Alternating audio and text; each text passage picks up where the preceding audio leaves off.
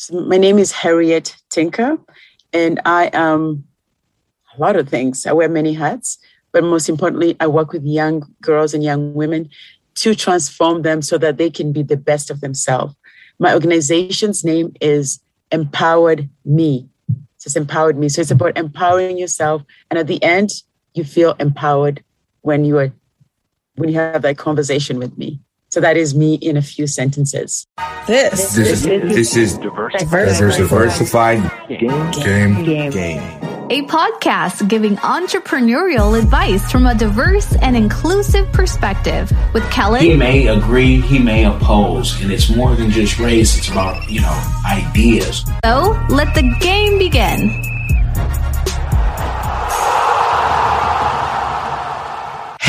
It's Kellen. And today, my guest, Harriet Tinka. Oh, yeah, you guys in Kenya, you already know. Oh, Tinka. Mm-hmm. Yes, I, I, she is a highly recommended guest from uh, Dr. Alan Lycka, who they have written a book together. You heard if you when you hear that interview, you'll say, "Okay, I'm putting two to two together." This is how you network people. But she's going to give us the game on how she empowers young people, especially young women. You know, helping them with their esteem, that self esteem, and just becoming a better person professionally and personally. So Harriet, welcome to the show. Oh, thank you for having me. I'm very excited to be part of the conversation today. So thank you. Well, thank thank you. And I almost don't know where to start because if anyone goes on your LinkedIn, your titles, my goodness, BBA, CPA, the list goes on and on. You could talk about a lot of things. yes, I could. but but right now in this season, you know, and we're getting ready for a new year um in the holiday season. What is most what is taking your time that has you the most focused on in your your organization with the people?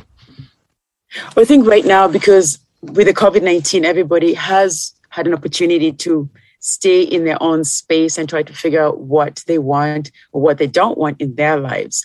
So, what I've really been focusing on is helping the young people. I've also actually, I do work with men as well, but the core of my area is women and young girls. Is so right now is finding their purpose. And that's really seems to be quite important to them. So what I've done is just given the four questions that that I work with, and it's a I steal the idea from the Japanese word ikigai for reason for being. So I help them find their ikigai. And if your audience don't know what that is, I can briefly explain it. So ikigai is really asking yourself four very important questions. What is it that I love to do? Maybe you love soccer. Doesn't mean you want to be a soccer player. Maybe you want a career that's, you know, that has that team kind of competitive edge. Or maybe you love going to the art gallery it doesn't mean you want to be an artist. Perhaps you want a career in, in, in something that's more creative. So that's one thing you have to ask of yourself. What is it that I love to do? The next thing is, what am I good at? This is a tough question because sometimes you don't know what you're good at. The best thing is to ask your friends. You might have been the person who maybe Kellen is really good at listening. He knows how to talk to people. You could have your own podcast, or you could be a psychologist. So that's the next question. Ask your friends, what is it that you're good at? Because you may not know. And the third thing, look around you. Look what's going on in your community. What is that community gap that you can fill in with your skills? And the last thing, of course, is what can you do and get paid for it? Because we all need to be compensated for what we're good at. So those are the four questions that I've been working with in my community. The ikigai. What, do you love to do? What are you good at? What is the gap in your community? And what can you do and get paid for it so that's really been my main focus among other things well i love that and I don't know what you know. How how would you translate that to Swahili? Um, that, you know, uh, yeah, yeah, yeah. We got to make it. We, we, we got to make it for, for for for for Kenya and and uh, you know the rest the rest who who speak Swahili. Um, but um, tell me this because when people are trying to find you know their purpose like we were taught at a young age mm-hmm. figure out what you want to do and i tell my my children figure out what you want to do now. I don't care if you're seven or, you know, when you're 17, figure out what you love doing because you can do anything that you want to do that you put your mind to.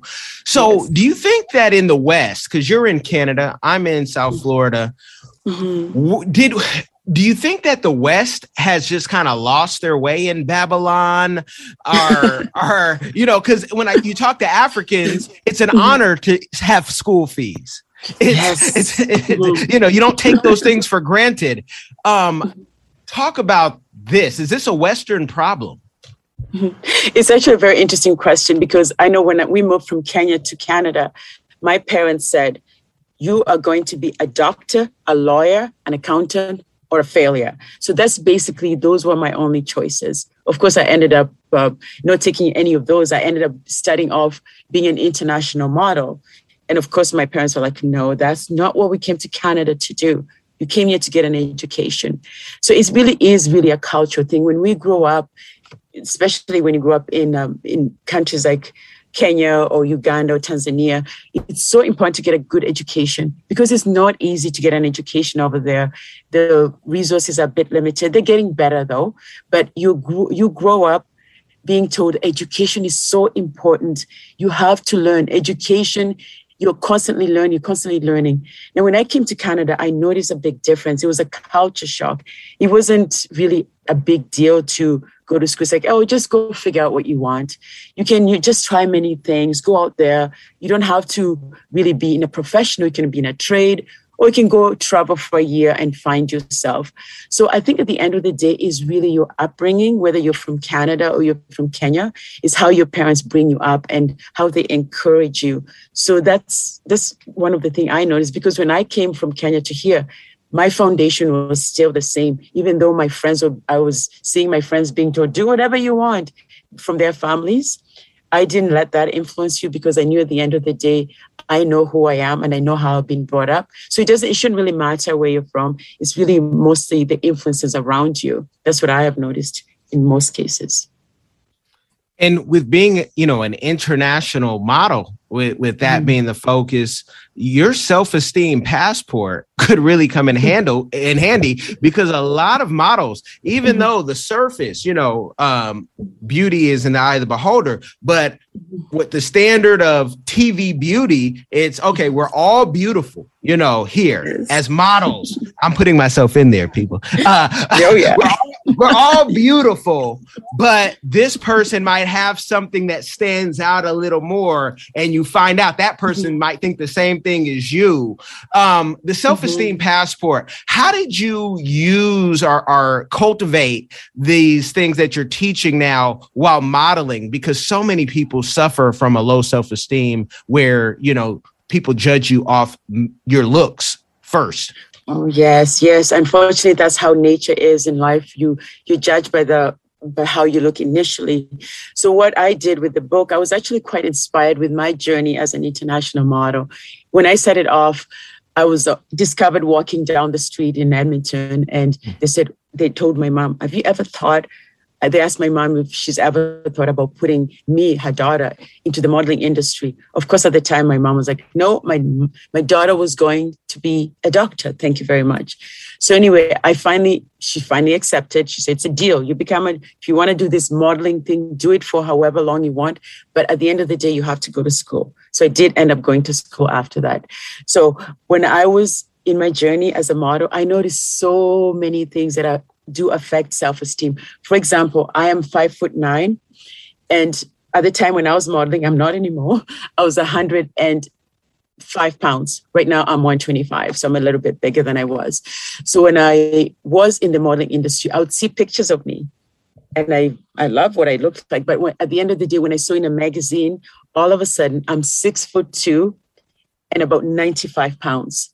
And now all the girls looking at my picture, including me, looking at that picture, wishing I looked like that. But the reality is it was photoshopped.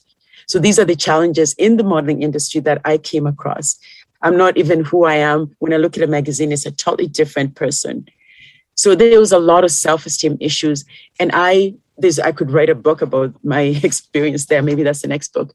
But having gone through that, I decided I needed to help young girls. And anybody out there suffering from those kind of challenges. So I came up with this book, Self Esteem. So he talks about all the different journeys that you can go through when you're dealing with self esteem. You have to have self love because you never feel like you're enough. No matter what in life, we never feel like we're enough. But you have to come to a point where you have to accept yourself with your perfect imperfections. There's absolutely nothing wrong with all with with you. You have to look in the mirror every morning and say, I am enough. So I've come up with different tools of anybody who's you know have challenges with self-esteem. I can i can share some of that if anybody wanted to really you know tackle those moments where you're not feeling you're good enough. And are you married or single? I am common law you are a common law okay so I, am gonna i'm gonna I, will be I, will get i'll be okay asking this question then okay, um, absolutely. um it, because when you talk about your weight and your height Mm-hmm. It's very, you know, if you come back to Africa, somebody might say, uh, the man, if he had bride price, right? He might say, I, I actually, I need you. Is she okay? I need her. Can she cook? Um, are you sure? You know, and they might want to try to plump you up a little bit, right? Mm-hmm. Um, oh yes, because the culture is, is totally different. Mm-hmm. Um, going eh, like trying to fit somebody else's model of beauty is such a hard thing. You have to be mm-hmm. happy with oneself. Is that something that you have ever battled? Oh my goodness, yes. That's why I, I totally get it when people say they have lost self esteem. I was, everybody would see me on the runway. I had the best catwalk. I was outstanding. Even I still teach young girls how to walk on the runway. I do pageant coaching. I do all of that. But at the end of the day, I would be in my own space. I did not love what I looked when I looked in the mirror.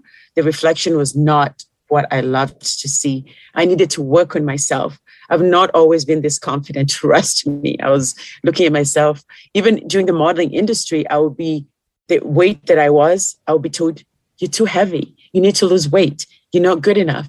Or sometimes, if it's an audition, I'll go audition with my African features. They'll tell me, "Well, your nose is too flat. Your mouth is too big your eyes are this, constantly being criticized. And then I'll go to the next agent and they'll say, Oh, you're so beautiful. You're exactly what they're looking, we're looking for this season. So it's always because when you're in the modeling industry, it's all about the bottom line. It doesn't matter how you feel, doesn't matter what it is. In most cases, if you're not good enough, we'll take the next model. So those are that's really did affect my self-esteem. I'll be in one minute, I'm the most beautiful, amazing girl the other thing, I'm the ugly duckling. So it was always up and down, up and down. And I had to find a way to absolutely love myself. I would use tools. For example, I would have a gratitude journal, being grateful for my health, being grateful for the simple things, people around me. I'd wake up every morning and use the mirror exercises where you wake up in the morning raw with no makeup because us girls want to look good. Sometimes even men, not just us. You look in the mirror and you're like, whoo. So literally, genuinely wake up in the morning, look in that mirror and say, Good morning, Harriet. I love you so much. What can I do for you today to make you happy? Every day. It's hard sometimes, but those kind of tools help you improve your self esteem. Now, have you been at, before, before I say this, in Kenya, I don't know if you know, suicides amongst men are up. Have you heard that? Oh, I did not know that. I didn't know. Oh my, that's oh. that's not good. That's sad. Yeah, and BBC did something um, couple years ago on it, and um, you know other people have have talked about it. But when I was doing my research, one of the guys he was saying in Swahili, he said the reason why, and he was in the, more of the village setting, not the city. He said because our women don't listen to us anymore and we can't use the same you know we can't beat them basically.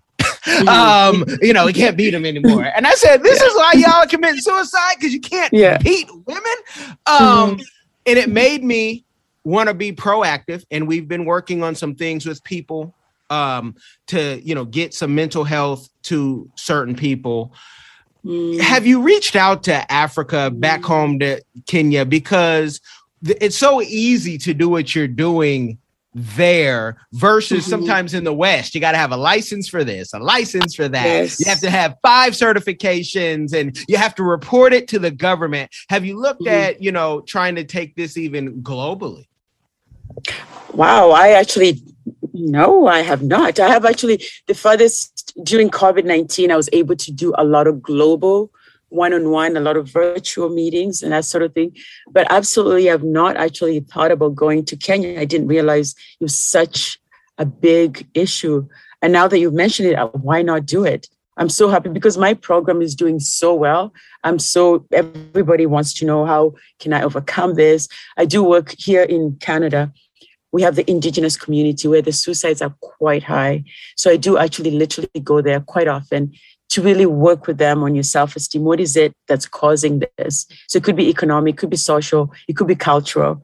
So listening to what you're saying about the men in Africa feeling that way, it's it's it's all about relearning what you've been taught because now things are changing. We have to basically change along the way. The men have to support their women. If you see a woman who's trying to better herself, trying to be more independent, it is actually important for the couple to talk to each other, not one go off one way, the other go that way, because it does affect men. Because men are put in certain, they, they put them in a way you're not supposed to cry, you're not supposed to do this, but men are human. It's okay for them to cry. That's acceptable. We need to overcome that stigma to say men are not allowed to cry. And that's why a lot of them will commit suicide because they have no way out like you don't want to people say oh i don't want a man who cries. That's ridiculous. But no i want a man who cries. To me it's like so beautiful because he's just in touch with his emotions. And I, I do love working i have worked with men as well. And they're actually the most outgoing people. They'll actually speak their truth versus sometimes women who kind of hide it. They kind of you have to kind of they have layers and layers and layers. But when i talk to men they they throw it out there. They say this is what i'm going through. This is what i need to do. How can i get it done so that's what I've noticed the difference between the genders. Okay. And and I can already hear my my my African men globally say, "Yeah, right. Black woman want us to cry. You should never respect us again." you know, unless no, we do. unless it's at a, a, a, funeral, right? A cry die type ceremony.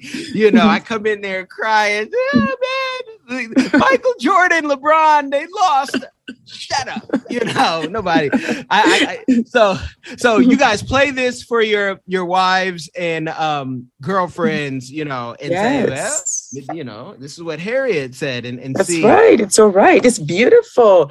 It's it's basically why are you not crying really when you're a little boy, little little guy, you used to cry so often. It's all right. It's okay. You're human. So if men are not crying, what, what are they doing? How are they letting it all out? I'm just curious. Well, you know how some of them are letting them out for mm-hmm. from the executive rooms to the bush. If they find somebody in the bush, that's where they're yeah. letting letting it out in probably a not most productive way, right? Yeah. Um, yeah. That's but, so funny. Yeah, yeah. Interesting enough, uh, I'm actually going to be starting my podcast called the Stigma Series.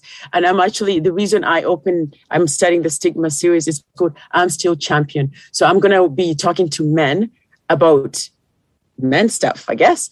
Why are they, you know, hiding their emotions, that sort of thing? I want to get it. So I'm I'm studying my podcast as well. I already have one with the young people, but now I want to focus on men. I want to understand what makes you men tick and how can I help. I'm happy to do that. I, I love that. I actually I want to sign up because I'll give it to you real and raw with no chaser at all. Oh, maybe you'll be my first guest. yeah, just just let me know. I, I I will be there. Um, you know. Now, wow, that that almost threw me off, people. She wants a sensitive um man.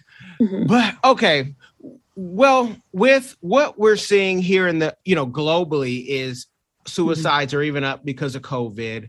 Yes. Um, you know, for everybody's business, like, you know, many of our businesses, they, they've done quite well during COVID, and I'm sure yours has too. But there's oh, some yes. people who are mm-hmm. out of business. Mm-hmm. Um, how have you, you know, been able to work with the local government there and the local community to say, we are here to help change lives and save lives because the work that you're doing i mean this is mother teresa type work. It's not easy.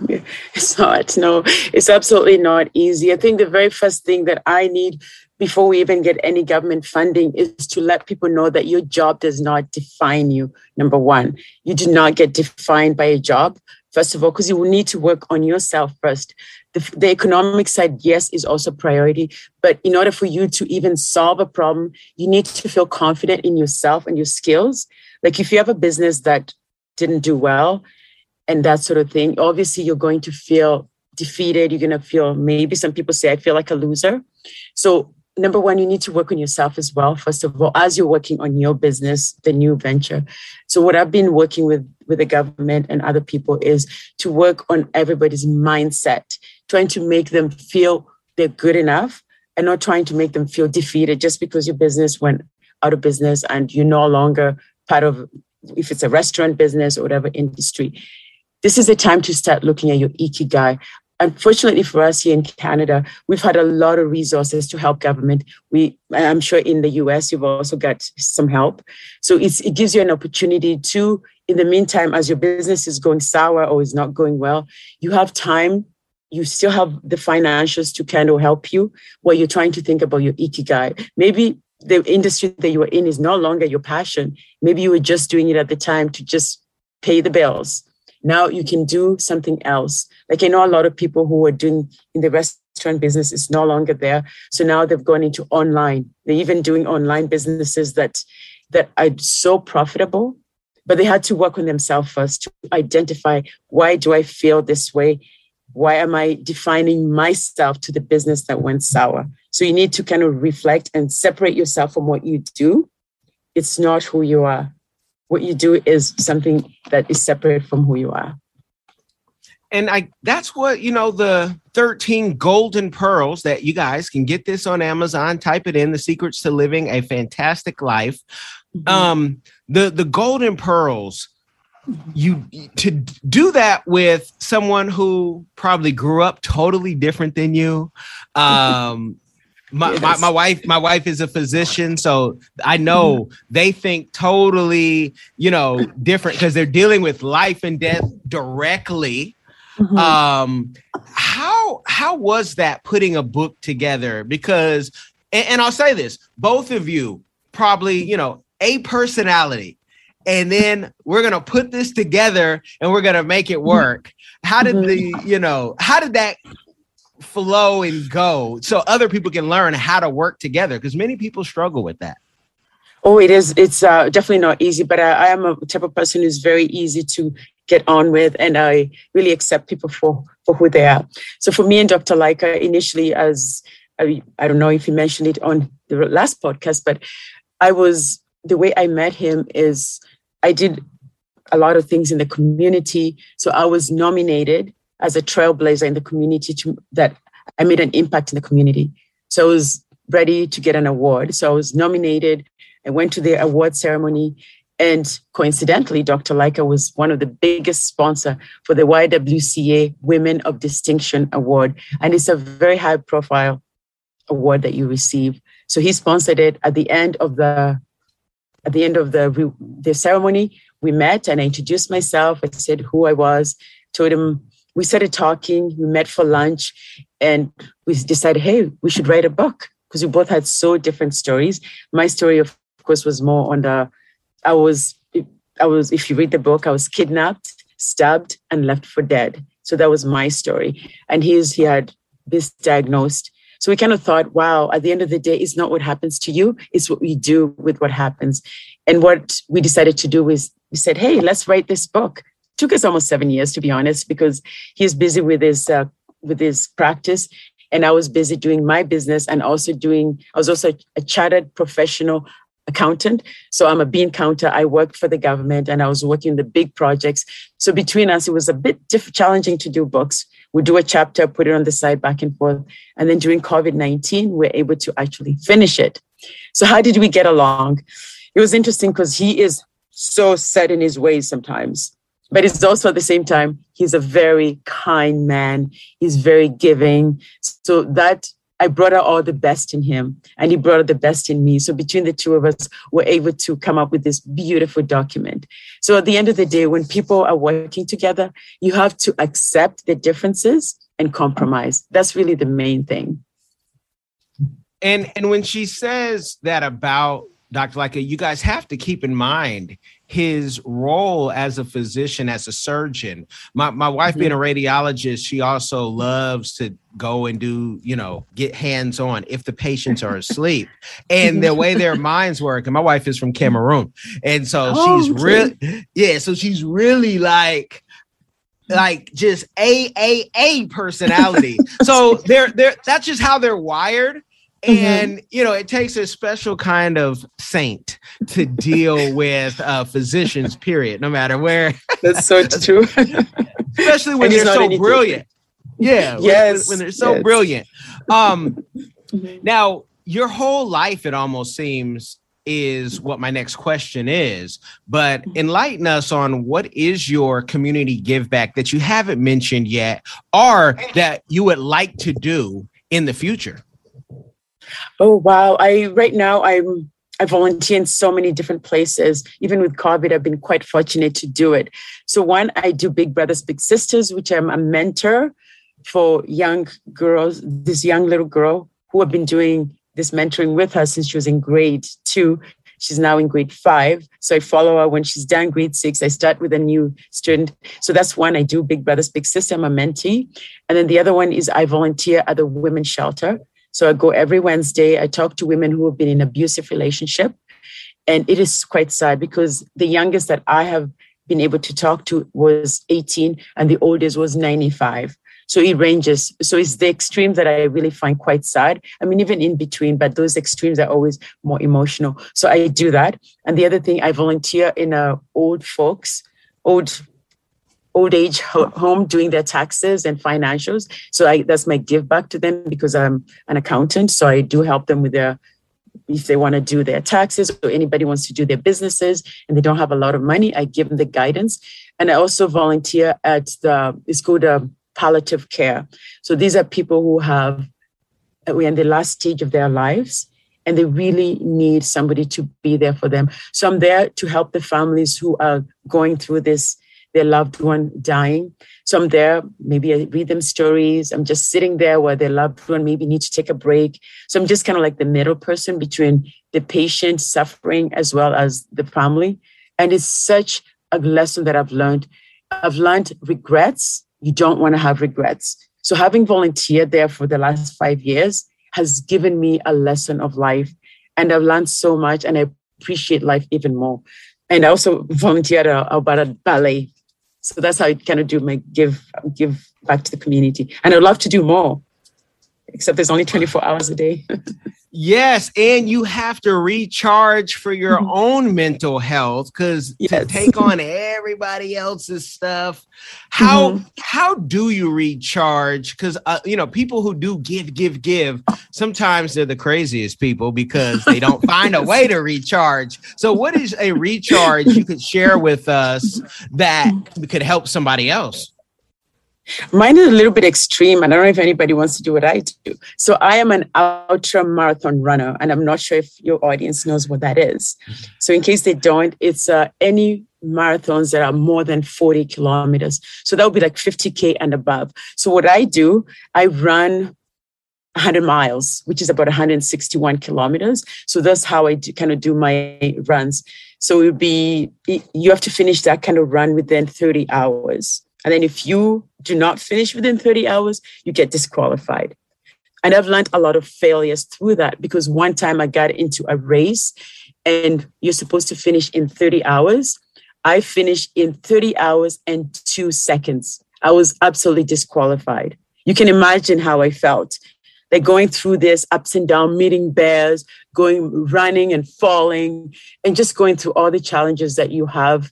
And then at the end of the day, being told you've been disqualified by two seconds, that was hurtful. So I learned my failure there. So that's one of the crazy things I do. I do the extreme runs. I do military challenges. Like when I see, I don't know if you know Tough Mudder, M U D D E R. So I do a lot of those. I'm almost getting my black belt COVID just kind of set me back. I was at my pink headband, and the next one would have been my, and I'll finish it too.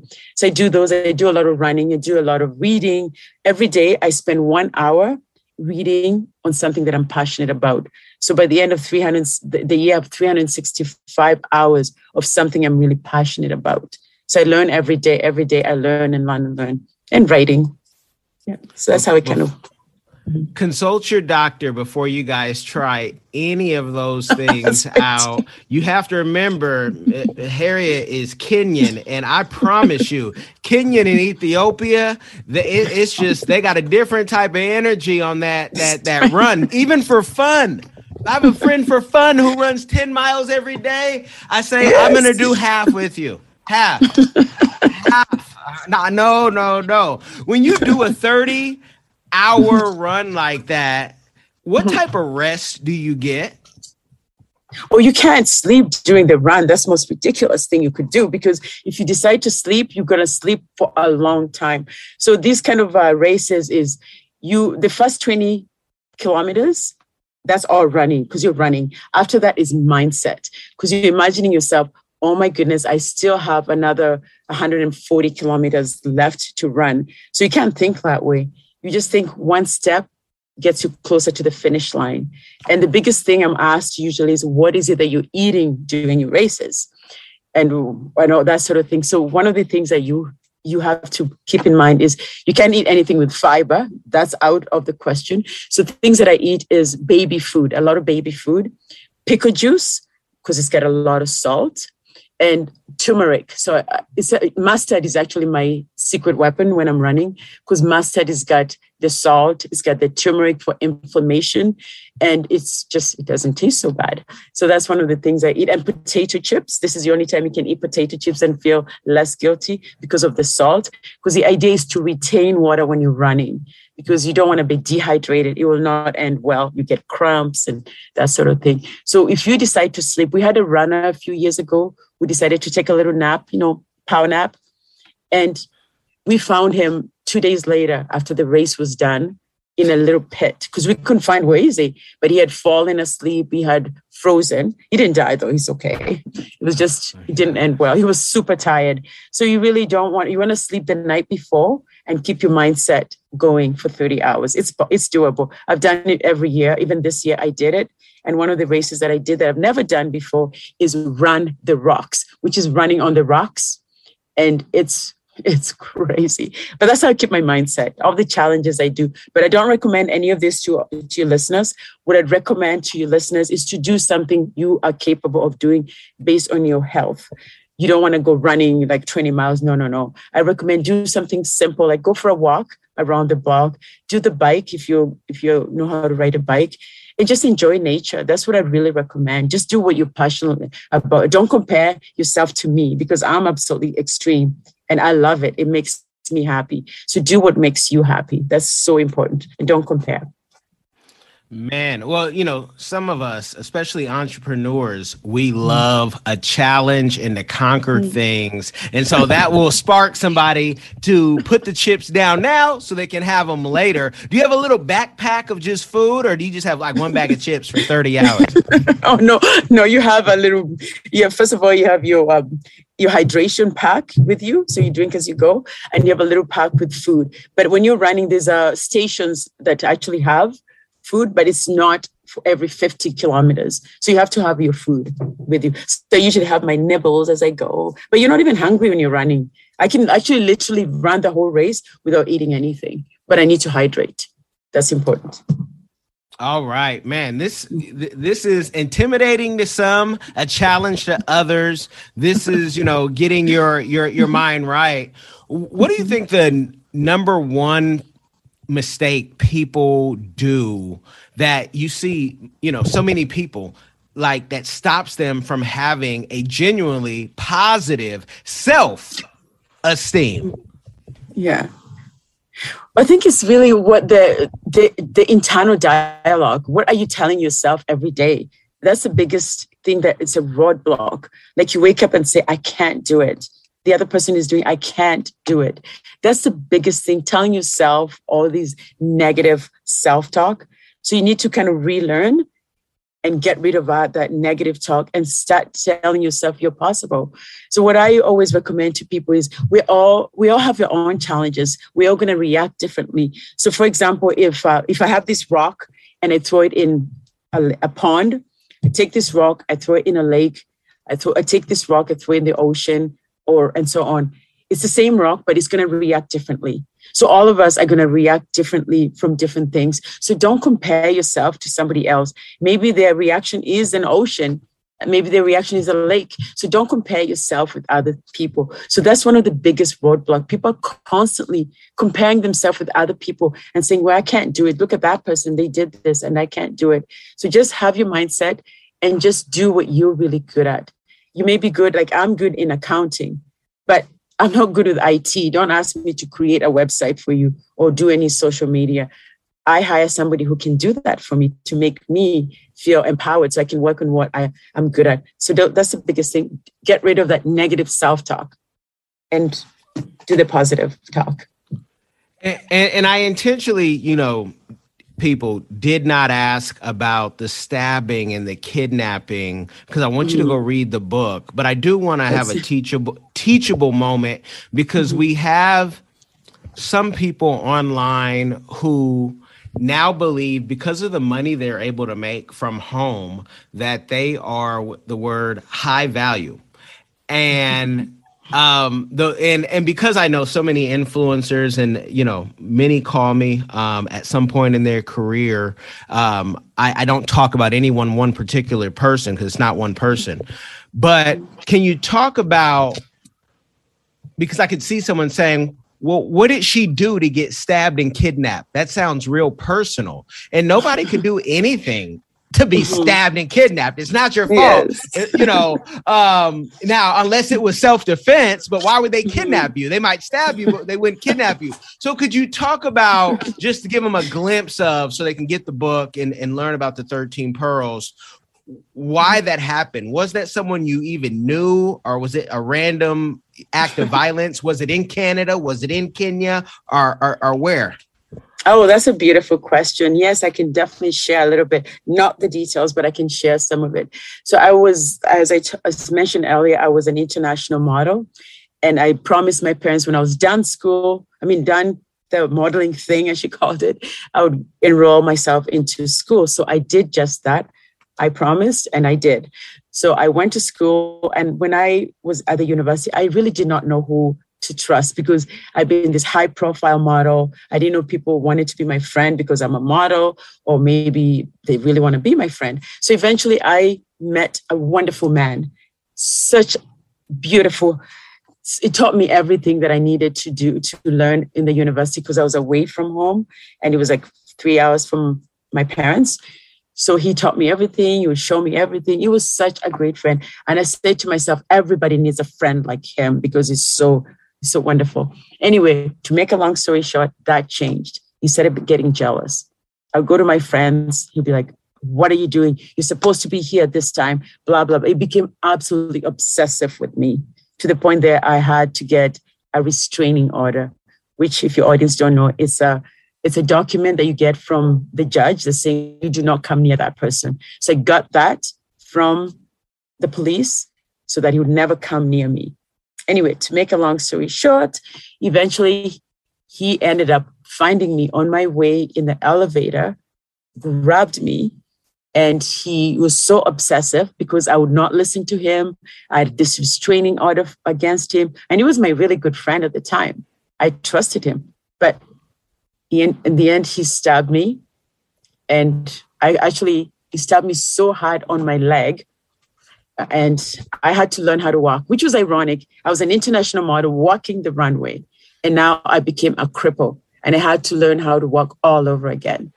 So I did it at the end of the day. It took me a few years. I didn't just, it wasn't an overnight success. It took me so many years. I went through low self esteem. Why me? How could this happen? I'm a nice person. You know, you go through those emotions. And then it was a little girl that inspired me to find my passion and share my passion with the rest of the world. So that's what I do now. I listen to that little girl because life is about connecting the dots from the past. So I had to connect the dots and say, hey, you know what? This happened to me. I'm not going to sit here and feel sorry for myself. That's not helpful. So I did that now, inspire young girls, young boys, men out there to really, really use your life to make it purposeful don't feel sorry for yourself. There's so much going on. I went through so much. If you know my story, I've been through so much. People say, How do you do it? It's all mindset. And I love my life. And I have no regrets. What happened to me happened to me. Otherwise, I wouldn't be the person that I am today. Well, I'm going to let you guys read the book to find out if this man is still incarcerated or if she got one of her family members with the Maasai blade and the blanket to come wrap him up and do the needful because that would that would be my you know, let it be my my my my my family. That's uh, we don't need the police. Right. No, no, no, no, no. Uh, right. You know, got a nice a nice spear and a blanket. We wrap you up send you off like a Mzungu tourist. Uh, I love that. Yeah. I, I, love you sharing this game. I want people to yeah. go get the book, whether you are listening or those of you are helping our YouTube numbers. And we thank you. You're in the minority if you're watching, but we yes. thank you. Um, check out the links in the description box. And Harriet, tell the people mm-hmm. where they can connect with you and any last words. Oh, you bet. You're so funny with the Maasai comment. I love that. yeah. but they can absolutely connect to me uh, using my website, um, empoweredme.ca. Just go in the website and you can get a hold of me, or you can email me, harriet at empoweredme.ca. I am on LinkedIn. I am on Instagram. So Instagram is, let me think, empowered me YEG. So empowered me YEG. Yeah. Or you can just Google Harriet Tinka and you see all, all sorts of stuff and you can figure out how to get a hold of me. So I'm pretty much Google, Googleable, if that's a word. De- definitely you are. And with the multiple books that she's done and they've been bestsellers, you guys can find that stuff. Check out the links. You guys have been blessed with the game. If you do nothing else, make sure you share it with somebody. It will change their life. Hi guys, I'm Kai Gabiam from the Diaspora channel, a lover of Africa. If you love Africa as well and you would love to visit one day or to relocate to Africa, there is a course out there for you. And this course is my first trip to Africa, a course well put together by a seasoned traveler, Kellen Cash Coleman. This course is designed to prepare you to travel better, which will save you both time and money. And the great news is this course costs only $20, guys. It can't get any better. Go right now and enroll to this course at www.diversifygame.com. Don't miss out.